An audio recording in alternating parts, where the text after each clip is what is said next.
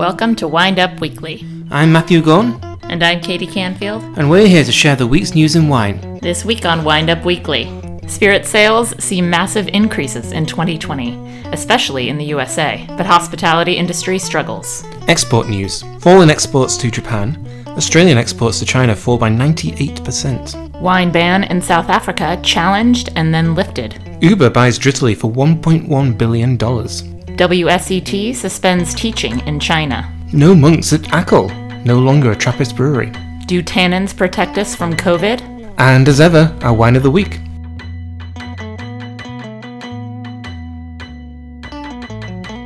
So, quite a few headlines this week, and partly because uh, we didn't end up recording our wind up last week. Both Matthew and I have found ourselves quite busy, though that's no excuse. I know you, our loyal listeners, uh, look forward to your uh, weekly wind up every Wednesday, uh, so we won't let you down again. Yes, we can only apologise, but a lot of work goes into this podcast, and when we have other projects as well, it's hard to um, give all our full attention to the podcast, and that's what we absolutely have to do. We don't want to do this half-hearted. So you're getting two weeks of uh, news uh, this week, so two for the price of one. And excitingly, Katie, during this, this period, California has kind of reopened. I think we commented on that a couple of weeks ago, and we've actually been to a bar in that period despite our busy schedule. Yes, that's true. Though we shouldn't really admit that, Matthew, that we made time for that and not the podcast. Um, but yes, we did report that uh, California did reopen uh, some bars and restaurants. However, it was a slow rollout, uh, mostly because restaurants just weren't prepared. It was uh, some pretty surprise news. Uh, but now uh, restaurants are kind of getting things together and getting their staff back in place uh, so that they can accommodate some outdoor dining. The news continues to generate controversy that businesses are allowed to reopen. Partly because it's so unexpected and partly because it's inconsistent with California's policy over the last few months. But I think it makes complete sense because numbers are falling, but also outdoor dining, I don't think, is responsible for the spread of COVID. It's more the indoor gatherings which have been uh, generated because of outdoor dining being banned. So I think we're back in a bit more of a normal situation, though indoor dining is still not allowed, I think wisely. And as you say, some restaurants just aren't open. The Girl and the Fig, which is just around the corner from our office, is still not open for outdoor dining, just for takeout. So it's still a slow rollout. Well, that's right, and I think restaurants uh, kind of learned their lesson late last year uh, when you know suddenly they had to close again after setting up all of the precautions and setting up their uh, outdoor spaces uh, to head into the winter to make it nice and comfortable for their patrons. Um, then they were forced to close their doors, so I'm sure they're a little untrustworthy of how long this opening is going to last, uh, but hopefully it will. And now on with the news.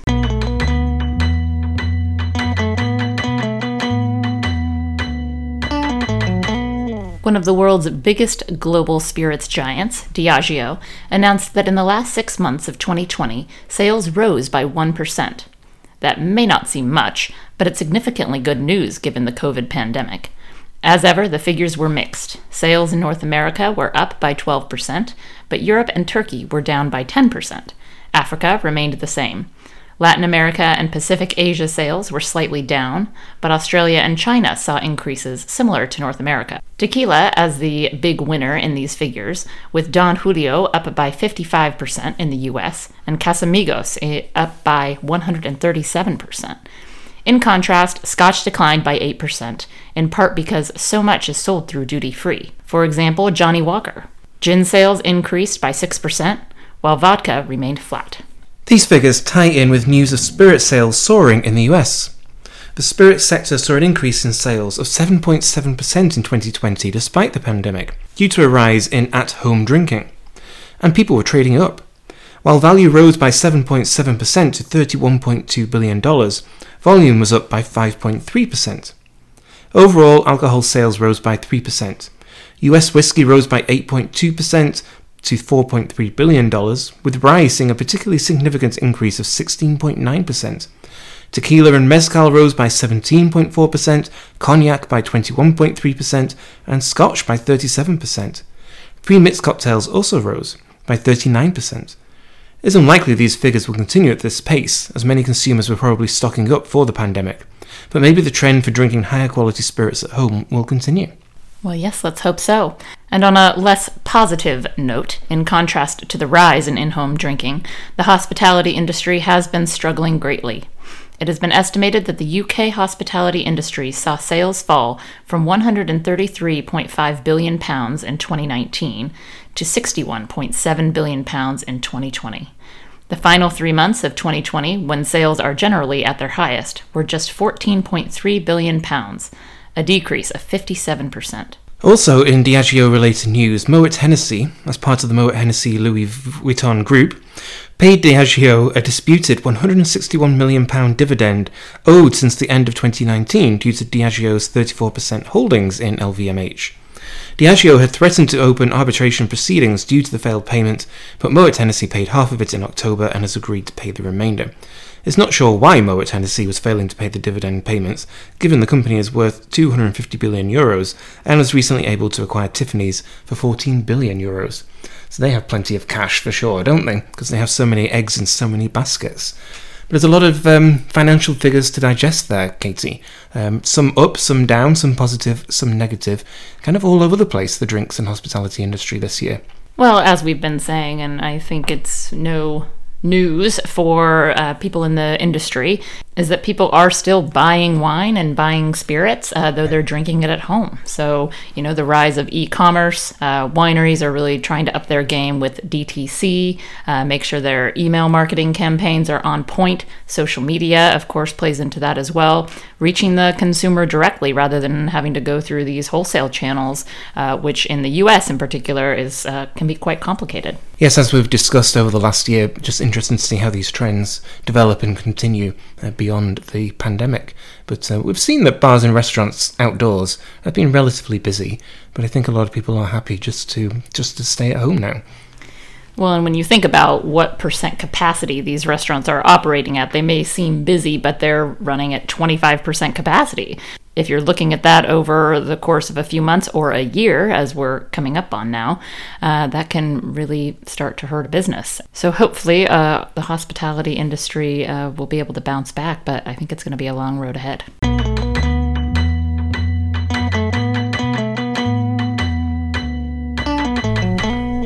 The listener will know of the strife between China and Australia, which has seen China impose massive tariffs of up to over 200% on Australian wine which makes the 25% tariffs on European wines seem quite minimal.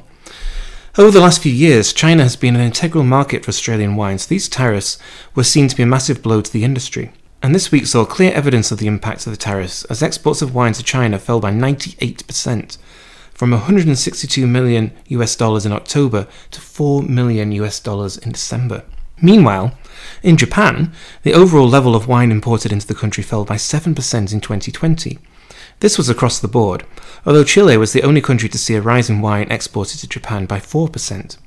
This fall in imported wine was most likely because of COVID 19 and social distancing, although Japan has remained relatively more open than many other countries. But sales of wine in restaurants has not been replaced by at home drinking, as we've seen in the spirits sector, and particularly in the US. So, Katie, it would seem that Chile is the, the great beneficiary of um, the Asian market right now because it's always had a favourable deal with China. And now that Australia has been wiped out, Chile now have a, a stranglehold on that country, and then sales rising in Japan as well. Well, that's where free trade agreements always come in handy. Um, we here in the US are hoping to have more of those with our new president in place. And we can see again and again where in the places that free trade agreement, agreements don't exist, uh, as in the case of our dear friends in the UK uh, with Brexit, they can cause many issues and lots of delays, and obviously going to discourage uh, trade from happening and decreased exports. For an insight into what's happening in the UK, I would recommend going to thebuyer.net and reading um, the, the the breakdown of all the paperwork that importers now have to fill in. It sounds like a bureaucratic nightmare, and the irony with Brexit that it is supposed to reduce red tape, and of course it has increased it massively. And I think UK wine industry is really going to struggle. We'll have to link that article uh, in the description of the pod. And we're going to have to see how Australia deals with this massive market. Just this is a huge downturn, 98% huge loss in revenue. Maybe it will be resolved and Australia can get back into China but it must be a huge headache for those producers. As if they didn't have enough to deal with as it is.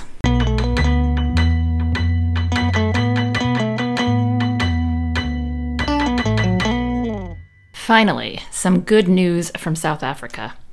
Wine body Vinpro last week wrote an open letter calling for the ban on alcohol sales to be lifted and its intention to challenge the government's ban.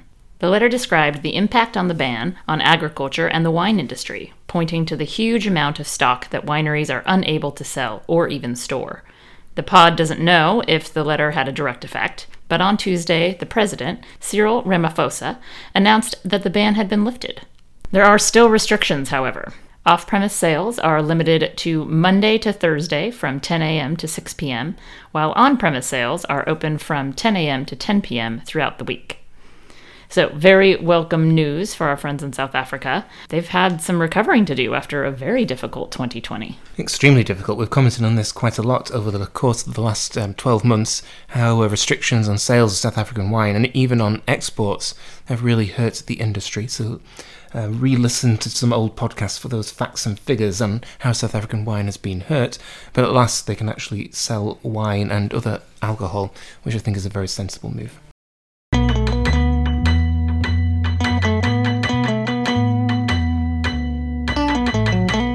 Boston based drinks delivery service Drizly has been bought by Uber for $1.1 billion. Drizly is an app which allows consumers to compare prices in local outlets and then order through the app.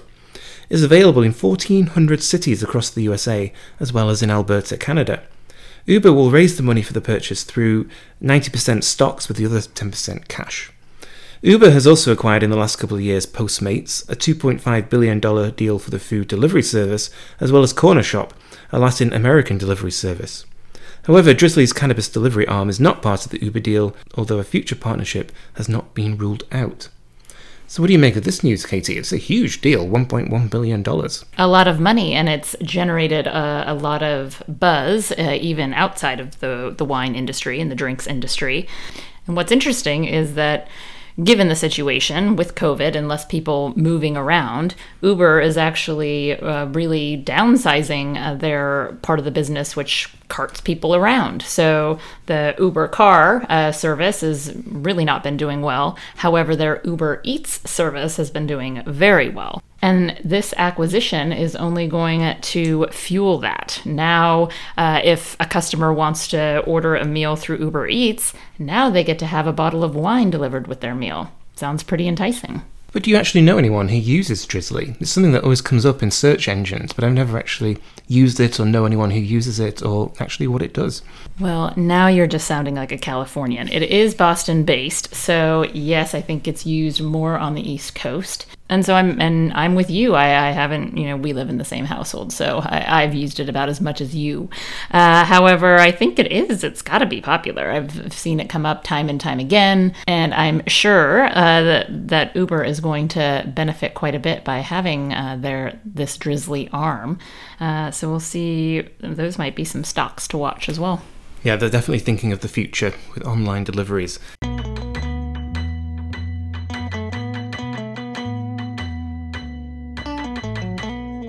The WSET, the Wine and Spirits Education Trust, based in London with schools across the world, this week announced the suspension of all teaching in China. The reasons were not entirely clear, with announcements stating it was due to, quote, administrative issues. It has been reported that the WSET had failed to comply with China's education and NGO laws, though this has not been confirmed. The announcement went on to say that, quote, while we are working through these issues, we have been advised to recommend that APPs in China temporarily put their WSET related activities on hold and advise their students accordingly. So this means that all courses and exams have to be suspended. That's big news as, as wine education, as with other educational institutions, has seen a difficult 2020. And China has always been a, a big market. It's the third biggest for the WSET after the UK and the US, with over 18,000 students in 2019 and 2020. So, what do you make of this, Matthew? Well, hopefully, this is just an administrative um, issue which will be quickly resolved through paperwork and making sure they have all the right forms signed. Another example of how the Chinese market is a big one, but a tricky one. clearly a very important market for the WSET. There are a lot of Chinese really interested in wine and increasing that interest and looking to do courses like WSETs to improve their knowledge of wine. And that's important in terms of sales as well as um, more and more wine is sold there. Uh, so hopefully um, this issue will be resolved before long.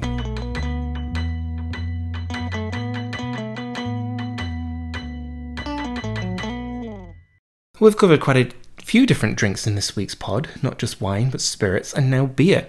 And it's depressing news from Belgium, where our favourite Trappist brewery has run out of monks to make the beer. To be certified a Trappist beer, there must be monks on site, even if they're not actually making the beer.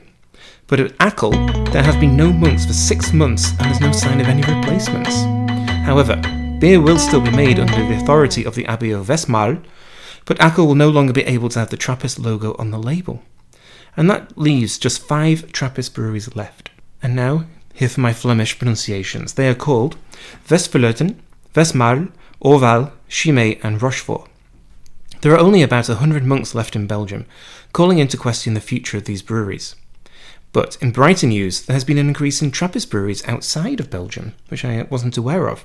Zundert in the Netherlands, Engelszell in Austria, Spencer in the US, that's easier to pronounce, Tre Fontane in Italy, and Tynt Meadow in the UK. Well done on the pronunciation. Well, we hope well done. So these Trappist breweries have always been a small operation, but they're very famous, especially breweries like Chimay and Orval and Westmalle. I have appreciated many of those beers in pubs in my day. Yeah, and very traditional with the, the monastery connections. So it is a shame. And Achel was one of the smallest ones. Maybe it's no surprise that that's. I think that's actually one of the youngest ones as well. I think it's only in the 90s it was uh, certified as Trappist. So perhaps no surprise that it's not been able to survive. But hopefully the beer will remain really good quality. Because I mean, just because there's monks on site doesn't mean that the beer is any better than if they're not. Well, and the big question as well is will that deter consumers? Will Will fans of Achel now jump ship just because they're not certified Trappist?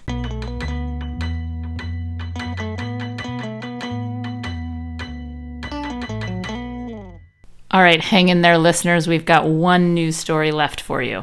Good news for U.S. red wine drinkers, as research from Taiwan claimed that tannins help protect drinkers from COVID 19. The research showed that tannins can inhibit the activity of two of the enzymes in the virus. Apparently, tannic acid is a water soluble polyphenol which has antioxidants and free radical scavengers, which are anti inflammatory. This research goes back to 2003 when the same conclusion was drawn in relation to SARS, with tannins seen as preventing infection and controlling the growth of a virus. These tannins are not just limited to red wine, but are also found in bananas and tea. So, this news takes me back to the 60 Minutes uh, French Paradox episode that broadcasted to the US uh, that drinking uh, red wine in moderation was actually good for you. I'm not sure that that still holds up, but here's another reason to keep drinking red wine, it seems. Well, if this research is correct, then we're in a very good place. I'm not convinced, I have to say. Uh, given that people in the wine industry have contacted COVID 19, so it's not a complete deterrent. What I'm now going to describe tannins as is free radical scavengers. What a wonderful way to describe a red wine. That was a really good descriptor. I like that. Well, I have to say, the only. Uh the only part about this news that I'm disappointed with that it's not champagne that cures COVID, because uh, we've certainly been drinking a lot of that uh, while in lockdown. And although I don't drink tea, it's good news that um, the tannins in tea may be a preventative for COVID 19 because my mum drinks a lot of tea. And by a lot, I mean a lot.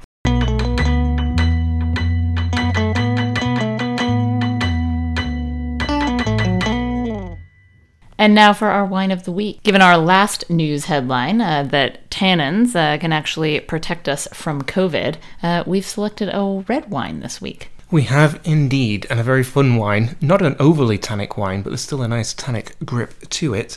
It is from Savoie, the trendy region in the French Alps. The grape is Mondeuse, another trendy variety. Say it again. Mondeuse. Producer is La, Le Caveau Savoyard, which is actually the largest producer in Savoie, which doesn't really mean that much because they only own about 60, 65 hectares of land, and so it's still pretty small on the global scale. Yes, yeah, so we've always uh, loved the wines of Savoie, uh, though they're not very well known on a global scale, a pretty small production for most of these uh, producers. And, you know, they're a little bit remote as well up there in the Alps. I had the privilege of hosting a group of, uh, of Savoie producers in New York City uh, a couple of years ago, and they're just they were an amazing group. Uh, we did a, a media dinner uh, where you know all the producers had their wines and we paired them with food, and it was an extraordinary night. Um, the passion behind each and every one of those producers, the affinity for food of all of those wines, the racy whites, uh, these interesting reds. We love Mondeuse in our house, it's true. Yes, and Mondeuse is a variety um, local to Savoie, so there's a real kind of provenance there. Um, Pinot Noir and Gamay are also planted, which are extremely good, but they're more kind of universally planted elsewhere, whereas Mondeuse is really um, native to the area and it produces wines which are floral, pretty, perfumed, with tannins, but not too many tannins.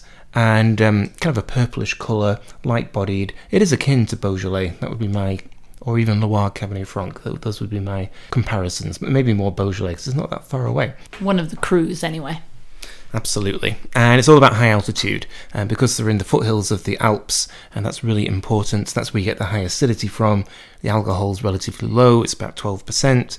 And um, that lighter bodied. So it's really that kind of international trend for lighter bodied red wines, which aren't too alcoholic, which is very popular right now. And goes with so many different dishes and cheese.